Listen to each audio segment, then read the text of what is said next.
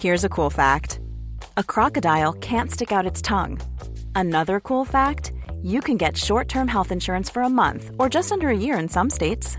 United Healthcare short term insurance plans are designed for people who are between jobs, coming off their parents' plan, or turning a side hustle into a full time gig.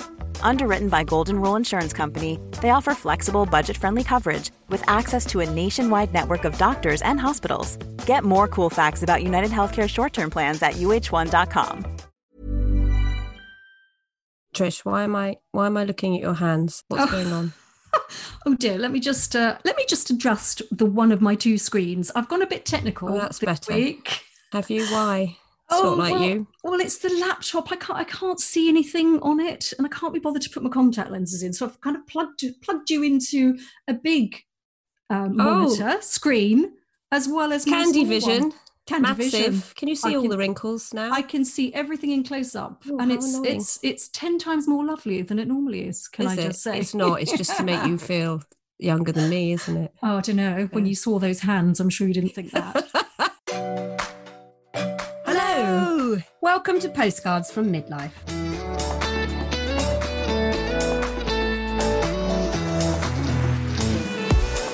I'm Trish Halpin. And I'm Lorraine Candy. And we're on a mission to tackle all the big and small issues that affect women at this stage of our life. From insomnia to mind and body wellness, HRT to sex drive, careers and relationships. And as always, the challenges and joys of parenting teens.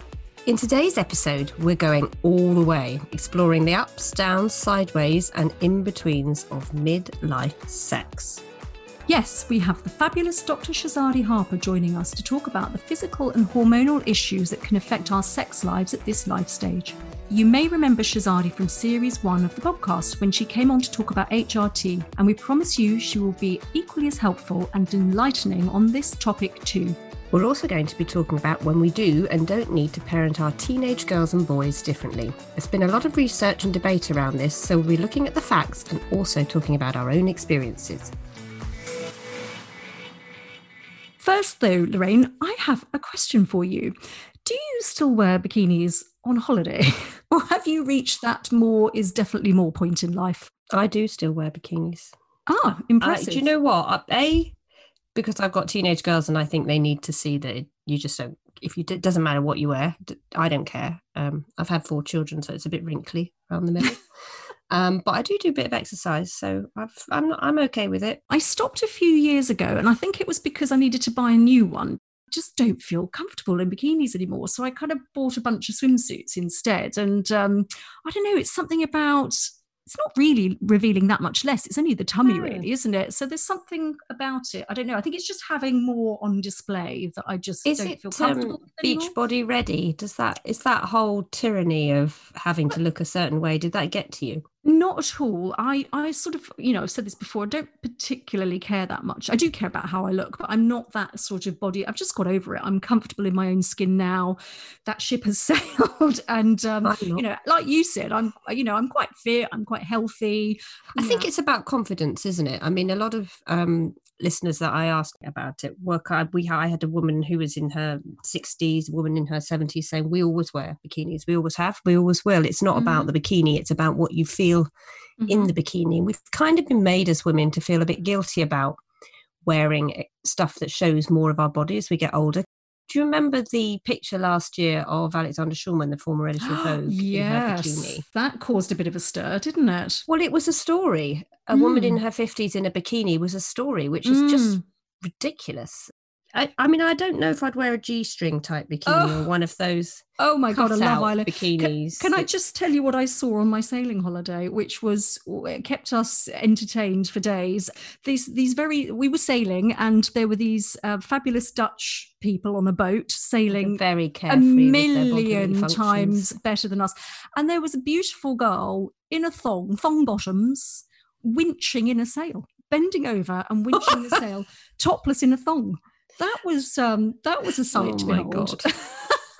And then the other one, because I think we can learn a lot from our European friends, um, there was a boat kind of moored up next to us in a bay, but a little bit away, very discreet. And it was obviously this older couple, probably in their 60s. And the man gave us a bit of a surprise um, in the morning because he came out uh, with just a t shirt on and nothing on underneath. Oh, no. And Kit said, "Oh, look at him! He's doing a bit of shirt cocking." And I thought, "Oh, What shirt teenage cocking. speak is it There's for a, something? There's a term for that. Wearing a, t- a Shirt top with no bottoms and having all your meat and two veg hanging out. That's like an actual verb. it is shirt cocking. You know what? When men do that, though, it's interesting, isn't it? When men go down on the beach, but they don't think, should I should I just wear my shorts while while I, they have literally no worries whatsoever care, about no nipples, cares. boobage, and all of that flopping around maybe, everywhere. Maybe about um, speedos. You know those kind of little um, what are they called? Budgie smugglers. That's European, though, isn't it? that is quite European. Do you want some a list of bikinis? yeah, if you could advise at? me, because I think I will. I might need to revisit this and shake myself. Do you want up me to bit. come bikini shopping with you, Trish? Absolutely not. That's an online only situation. so it's worth investing properly. Uh, Mm. Coming from the fashion world, I do um, because they're structured properly and they stay on, and you don't end up showing anything you don't want. Norma Kamali does a very Oh yes. brilliant high waisted one. Melissa Odabash does a great Mm. one. There's a brand called Peony, which is an Australian brand. The Australians are really good at swimwear. Eres, E R E S, they do some really, they're expensive. Mm. Very luxy, some very expensive, very expensive. Really, really Oh, lovely cuts yeah. and shapes. But I think, you, you know, don't you want to look great? Yeah. So you want something that's going to last for quite a long Actually, You you want to shop for a bikini once in this stage of your life, I find. And you're only going to wear it a couple of times a year, really, aren't you? Unless you're super spanky going abroad all the time. No, you can wear it in Cornwall on the beach and Oh, yes. staycationing. You can wear it in your little. What you do, you know, you do your little trips to National Mm. Trust houses. You can wear it in the gardens there, Trish. They'd love that at Oh, Sissinghurst, wouldn't they? Uh, Cars does some brilliant ones on the high street as well, actually. So there are some good brands out there. I just think it's worth. I think it's worth getting out of your comfort zone Okay. sometimes. What's your go-to holiday look? Leopard print, Oh, always. always everything. It's it's basically Liz Hurley on holiday in Capri. That's my mood board Oh for yes. holiday. Well, there you are. We've we've gone through. Would you wear a bikini or not? I just think everyone should, like the Italians, like the Italian nonnas wear when they're on the beach.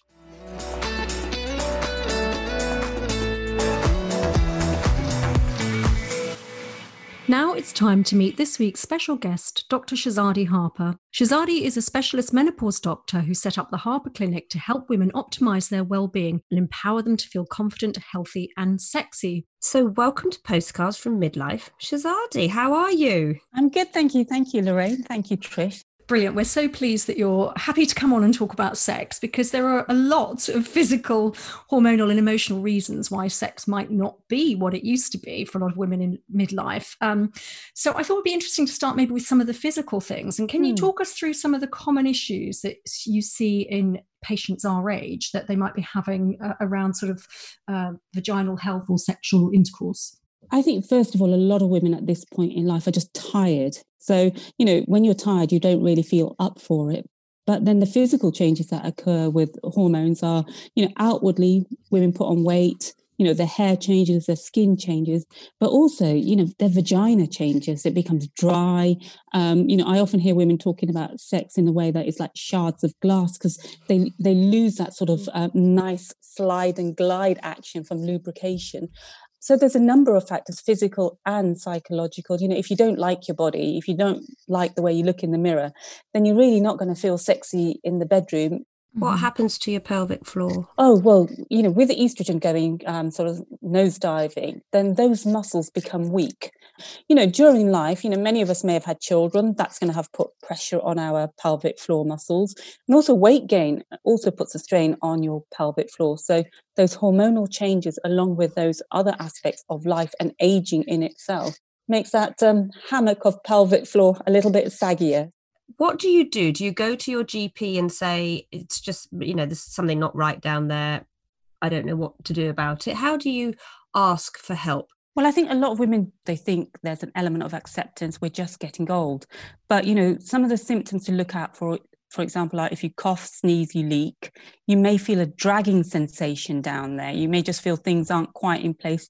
You may even feel something coming out. You know, that's prolapse for you. So, um, what I would say is just go to your GP and say, look, I'm having to get up in the night frequently, or I can't hold my wee in when I cough and sneeze, I'm leaking. Some women, even during sex, end up peeing. Or they can physically say it just feels like there's something down there, something's dragging down there. And so the GP, um, what I expect they would do is to do an examination. And that examination entails just having a look, then doing an internal, which is popping your fingers as a GP, you know, you pop your fingers inside the vagina, obviously wearing gloves, and you may get somebody to cough and sneeze so you can see if um, any of those pelvic organs come down. Um, and we know that, that a lot of women Google rather than going to see their GPs about these things, but they shouldn't, and they shouldn't put up with it. And what are some of the solutions, Shahzadi? pelvic floor exercises and i think we've all heard about them and we've all probably tried them you know what that means is that um, if you think about when you go for a pee and if you stop your pee midway just once, and that's just to really recognize those muscles. Somebody else said to me um, the other way of recognizing them is if you're trying to hold in a fart. Um, which I thought was really um, interesting. Another hobbies of midlife women. Yes. exactly, you know that gas and bloating. So if you, you know, I thought that was quite funny in a way. So, so either of those means that those are your pelvic floor muscles, and you clench them, you know, sort of, or, or um, contract them, and you count to ten. Now, if you've tried them, personally, I find them a bit hard, um, but you're meant to try and do that sort of maybe 10 times. And what I try and say to women is do it 10 times on the hour or, you know, breakfast, lunch, and dinner. Oh, my goodness. Get into a rhythm. Or the other way of doing them is that you squeeze them really tightly, really tightly, you know, sort of quick, quick, quick, quick, you know, sort of 50 times. Um, and those are ways that you can do them yourself. But I do um, often recommend a pelvic floor training device. I mean, one of the ones I particularly like is Pelviva. I'm assuming that's something that you insert into your vagina and do some squeezing exercises. Is that yeah? That right? well, no, you don't. Actually, you don't have to do a thing. And um, I've got a little video on my Instagram about it. But literally, it's like a spongy tampon. You insert it inside, and for half an hour, it will just contract. Um, it it will do the work for you, and you do that every other night. I would recommend you sit in a nice calm place when you first do it if you if you're planning on doing it because don't do it on the tube, Trish. No, but but you but you know they did the study up north and those women were go said that they were going out shopping in Sainsbury's and doing it, but they may be hardier than us down here. They don't um, wear tights in the north either. They're no. they're hardcore women. Yeah. But but when I tried it, I was like, oh, I'm so glad I'm just sitting in a quiet moment of time rather than doing anything. So I think it's great, and then you dispose of it, and then you have another one. Um, you can buy those online, or you have to get it from your doctor, or no, no, you can buy them online. Um, I've got on my website. Um, you can buy them through my website, um, which is really good. And um, yeah, I mean, I, I think whilst we're at home and maybe not going out so much, it could be something for you to do is work on your pelvic floor.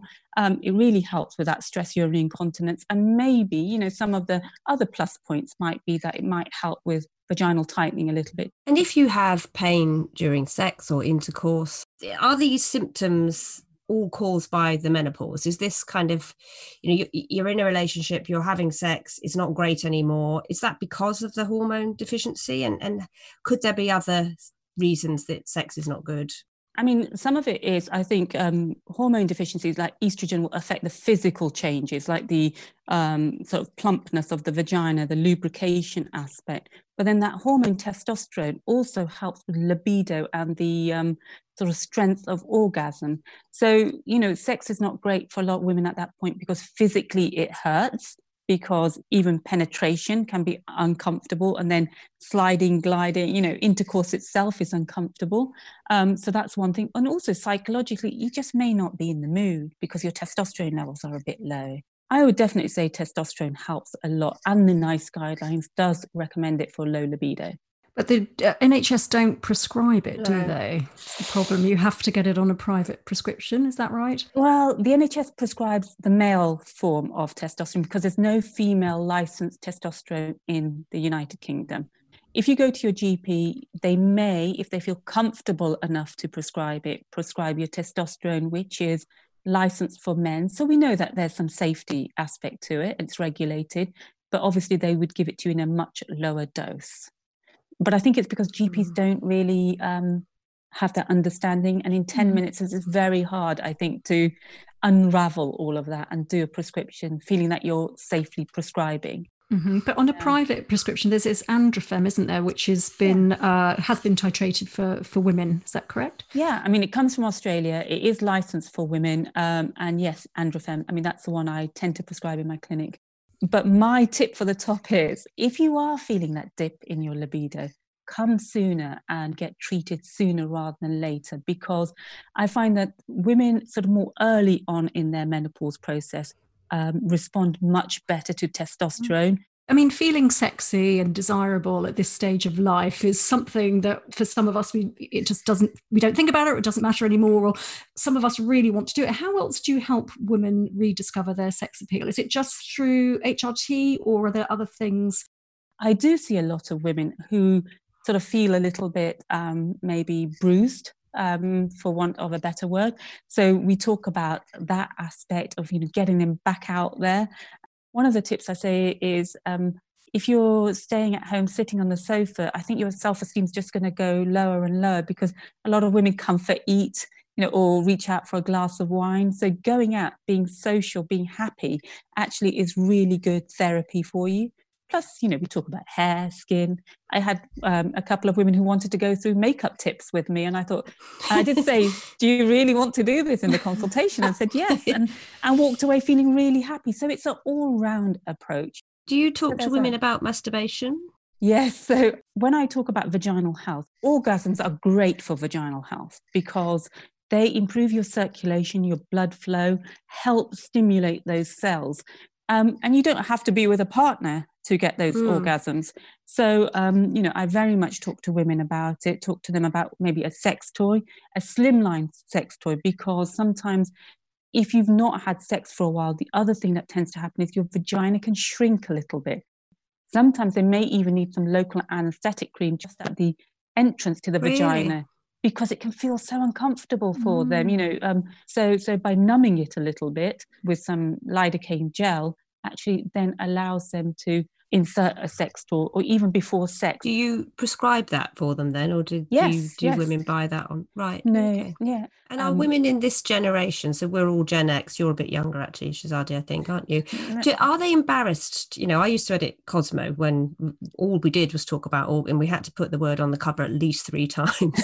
and we talked about masturbation. We, we always put that on the cover if we could. But I still sense that women would find that a very difficult conversation the answer is yes or no because they're in a safe environment when they're there with me and, and you know I think the other thing, the difference between a GP and me is that I have nearly sort of 45 minutes or so. So by the end of it, they kind of walk out being my my friend in a way. You know, we've shared so much in that time. So I think although we might have a giggle about it, or they may, you know, feel a little bit uncomfortable, actually it's put a number of sort of ideas in their head. One of the sex toys I have in my clinic that um, um, I often recommend, which is a slimline one, which looks like two fingers, is Mystery Vibe. Mystery and Vibe. Put that in your notebook. I've got that one. I've got it noted. Yep. you mean you've got it noted or you've got it? What are you telling me? Mm-hmm. I mean, I mean the, the, but it's good to talk about yeah. it in very specific no, terms because re- I don't really think is. women do. And I think Lorraine, your point about um, you know when you were on Cosmo and then all the magazines that I've been on, we all, as you say, always had um, articles about orgasms, fantasy, erotica, sex toys, and I just you know that's where women could read that sort of material in a kind of safe um, safe space. Mm. But I just don't know where women go now to get that sort of stuff without it's you'll end up down some hardcore porn mm. online thing, which is a bit of a shame. But well, I can I mean, help you on that, Trish. You know, okay, I can, I can okay. point you in that direction. There's a lot of ethical porn out there because, um, you know, a lot of porn is sort of, I suppose, not female um, orientated in the sense of that it can seem subjugation of women, mm. but there is some ethical porn out there. And Erika Lust Mm. Uh, Erika Lust, she does a lot of this porn. Um, and um, I think it's called Else Cinema or eroticfilms.com. And I would I would recommend it. Do you think women can talk about this with their GPs though, or is this No. something there's a massive group of women who just just won't? They'll be single, afraid to talk about it, not knowing where. To, there's just not enough information out there, is there, for this generation? I feel like the millennials or generation below us, perhaps there's a bit more. They can access it easier. It's a shame because I think you can have a real new awakening at this time. You know, a lot of women feel liberated or feel they've got nothing to lose. And I mean, you can actually be the person that you wanted to be, you know, all those years. When I was in my 20s and 30s, you know, you always thought about 40 and 50 year old women in a very different way. That, you know, there's a lot of negativity when we were younger about that age group. It's, it felt so old, but it's not. Could we talk a little bit about men? Because Mm. um, for those with male partners, because men experience hormonal changes in midlife too, don't they? I think in terms of changing testosterone levels. Uh, does that can that have- have an effect on their libido? So I think men forget actually that, or people don't realize that men's hormones also change. It's usually not in that rapid way, but you know, from your 40s onwards, there's a, and particularly 45 onwards, there's a, a, a decline in testosterone levels. Men tend to feel maybe tired, grumpy. You know, they've they can also feel a bit depressed and low, and also the strength of erection may not be there, and they also get erectile dysfunction. And a lot of the time, it can be um, also interlinked with other health conditions like weight gain. And particularly men who gain weight around their middle, they tend to find that their testosterone levels are, are dropping, you know, type 2 diabetes, cardiovascular disease. So actually, you know, erectile dys- dysfunction is more than just a sexual um, thing for a man. You know, let's think cardiovascular disease, type 2 diabetes, before we even go down the route of thinking this is just you know erectile dysfunction because of prostate or testosterone deficiency I mean, it can be difficult though, can't it? With all of this going on, sex in midlife can be a really tricky area for couples to navigate and to talk about. But it, it's really important to do it, isn't it? I think make it fun, you know, like introducing the sex toy, but you know, between the two of you, it doesn't have to be, you know, on your own. And also that the company that I mentioned, uh, Mystery Vibe, also do sex toys for men. One of my patients, she said that um, her and her partner have like a business meeting once a month. They both get drunk, and they basically lay it out on the table. You know, the things that um, you know maybe they want to try something different, or they they they're not happy about this, or not happy about, and they both throw it in the mix. But because it's done over, you know, a couple of bottles of champagne, it's okay. That's been incredibly helpful. Shahzadi, thank thank, you. you. for being so open and honest and um, factual and helpful. And I really hope it women take away that they they don't have to put up with this. That you, you don't have to put up with these intimate. Yeah. I mean, sex is to enjoy, you know, it, and and it really does um, improve your own sort of self-esteem and confidence. So I often say, you know, enjoy sex. Don't worry about him, just in, or you know her. Just enjoy it for yourself. Be a bit selfish. I like yes, that. Yeah. yes, yeah. Yeah. It's- it's Orgasms are good for you. Yeah, use it or lose it. Yeah. oh, thank you very much for coming on today and talking to us. It's brilliant. Thank you. So that was really, really helpful. Now, don't forget, in series one, we interviewed Suzi Godson, who is the Times sex guru and has written much uh, about the sex lives of men and women. But she talks very well about the emotional side of sex in a relationship, particularly long term relationships. So maybe go back and listen to that episode of Postcards from Midlife from series one if you want more details.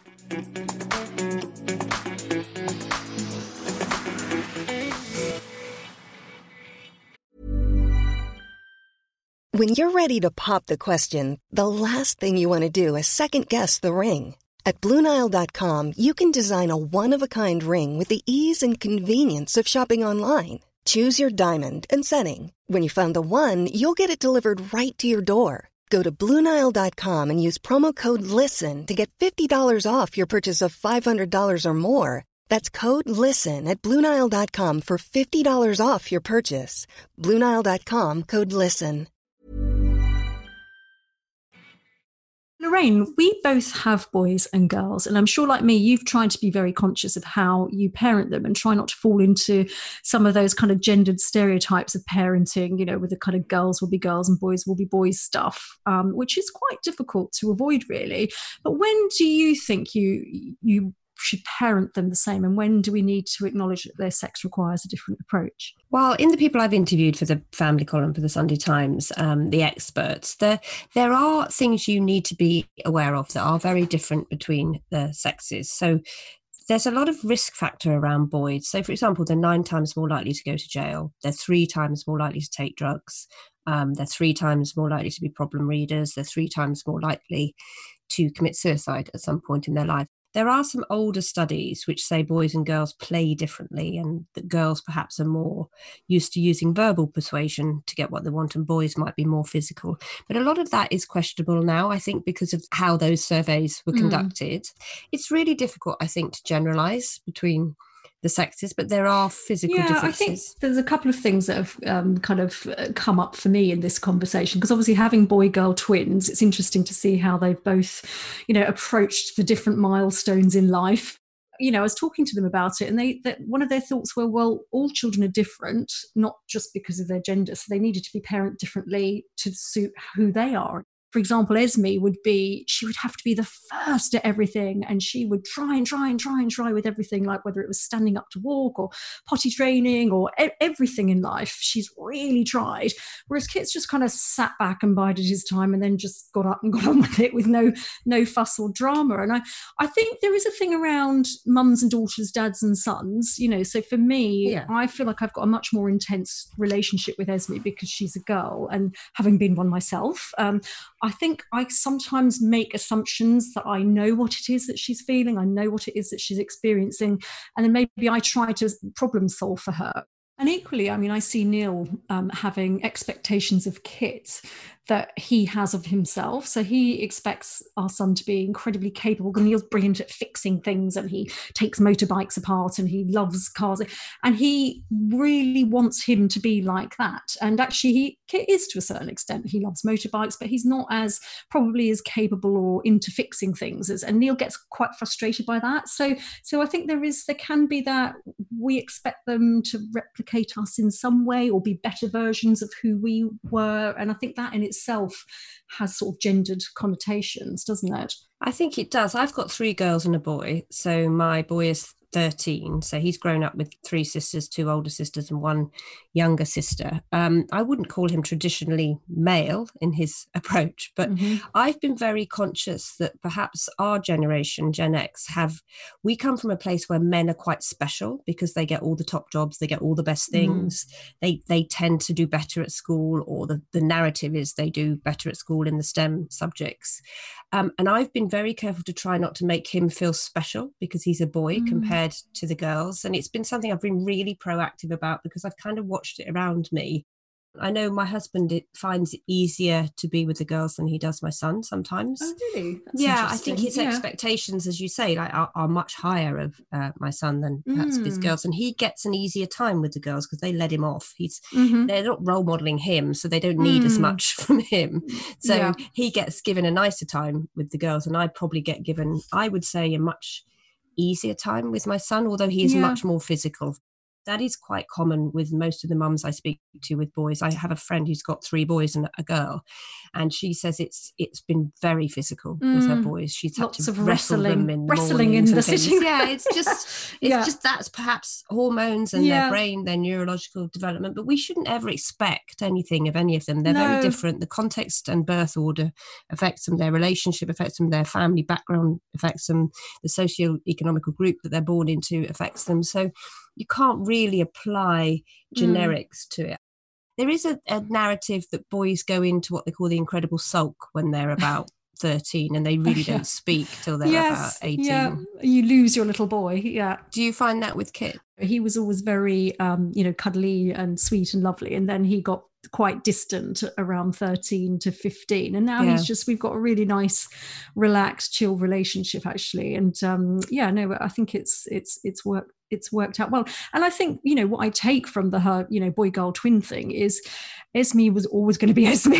Yes. that is how she is. And no matter what I did with my parenting with her, she is and the same for him. You know, they they are these individual people. And I think, you know, we have them for a, a very short time. And hopefully if we've nurtured them in the right way and not done too much damage along the way, I think um, I think we've done quite well.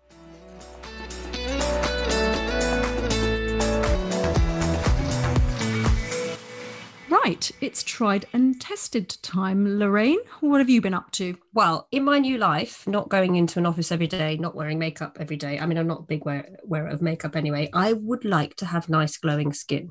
So this week I have called in quite a few what I would call glow products. So they're either Mhm. illuminators, highlighters, or they're primers that um, you put on under foundation if you want to wear it and make you look a little bit more glowy. So I tried quite a lot of products. I tried Sensai one, the glowing base, and we will put these up uh, either on our Facebook group or on our Instagram to show you. And it's really good, but it's a little bit heavy. I tried this one as well, the NARS one, which is fantastic. Oh, that, that looks empty. You've been using a I've lot been, of that. Oh, I've been going at that for ages. Well, this th- when I started to run out of this, why I started testing the other ones. Ah. Um, but this one is a kind of base that you put on the NARS one. But my favourite, oh, and you're going to love this, is the Charlotte Tilbury. I'm with you there. Just so brilliant. Wonder Glow. Does what it says on the tin, on the tube. And you, it comes out and it's very gold, and you sort of think, oh, I don't know about that. I'm going to look like um, Kim Kardashian maybe if I put that on. But actually, it's just really great, and you can just pop it on. A little bit mascara, a little bit of Wonder Glow, anything. Lovely. What have Well, you tested? Well, I've gone a bit uh, left field, or should I say champ gauche this week with my tried and tested. I've been revisiting French because I, I felt like I don't have many regrets in life. I really don't. But the one regret I really do have in life is that I didn't do French A level and didn't carry on with my French. Clearly, you know, the careers we've had, we've spent a lot of time in Paris. Yes, um, it's unforgivable Fashion we don't speak French. Weeks. Actually. and I've had a lot of French colleagues over the years, and it's you know, and I have felt mortified French horrified. Oh, Have you? maybe in the future, maybe that's what I'm planning for. Should we try and test now. them next? Yeah. Yeah, we could do. What I did was I went on to BBC Bitesize, which You uh, did. What? That's where I- the- we go with the kids stuff. I know exactly, but it's bloody brilliant because they have all the GCSE stuff. And I thought, well, that's Ah. the level that I got to, O level, and I need to kind of brush up on that and then progress from there. So I decided that I would um, follow one of these GCSE, they do the different kind of exam boards, and it's so brilliant. I've learnt how to say, je vais manger équilibré. Do you know what that means? So eating somebody's foot. It. I'm going to eat a balanced diet. You see the oh, why would that be the first thing that you would learn? You want to learn, can I I, join know. your circus, please? Or yes, May exactly. I enter Or the some- trampoline competition? or something for the French lovers to come. Yeah. that's what No. I am not wearing any underwear under my giant. Anyway, I so I thought. I, what are my plan is to kind of carry on with this because the only problem with it is that you don't actually get to speak it. You can do audio things, you can speak it to test things, but I can speak it to you. And then I thought I might phone up one of my old Marie Claire French friends and do a bit of parlaying with them. And uh, It will be very sophisticated to be able to speak French. I, I feel. think so. I think so. It'll make me feel quite powerful. Trish, shall we do some nostalgia noodling? I've stepped back in time and uh, rediscovered a pineapple and cheese hedgehog.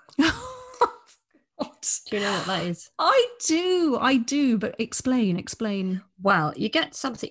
It could be a pear, possibly, little toothpicks or whatever they are, cocktail sticks, and you put pineapple and cheese on them. And I, that somebody had mentioned they'd done this for a celebration for their nan's 80th, and sent a picture. And I just thought that's absolutely brilliant. And then I remembered it was seen in the 1970s as the height Oh, of sophistication. cheese and wasn't it? pineapple on a stick. Well, Absolutely. a, a pineapple. I mean, how much Mm. must that have cost?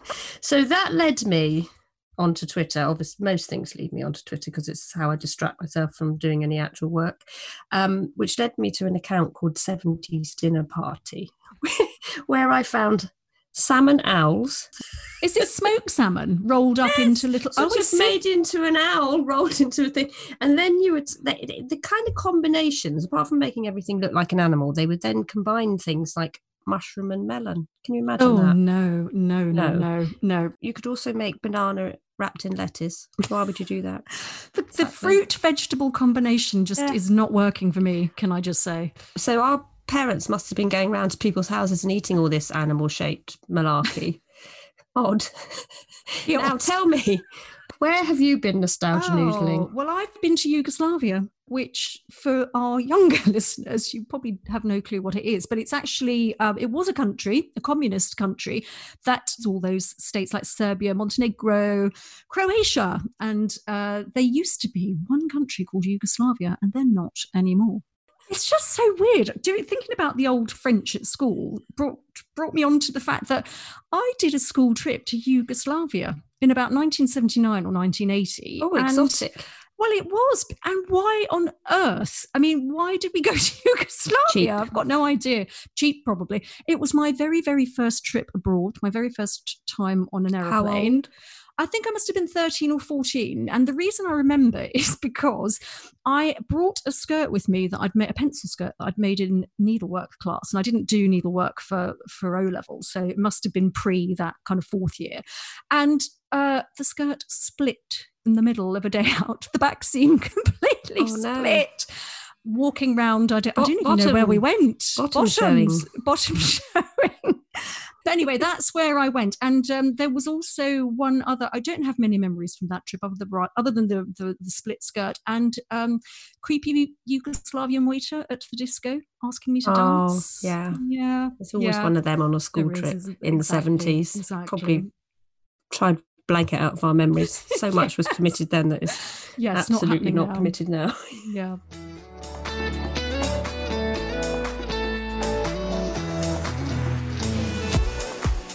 We've come to the end of another episode of Postcards from Midlife. So if you enjoyed the episode, please do rate us and subscribe via your podcast provider. And you can also listen to the podcast on the Times radio app. So if you don't have that yet, go to your app store and download it. We love to hear your stories, so do keep sending us all of those, um, as well as your adventures, to Postcards from Midlife website or our Facebook group. And we'll be back again this time next week. Goodbye. Goodbye.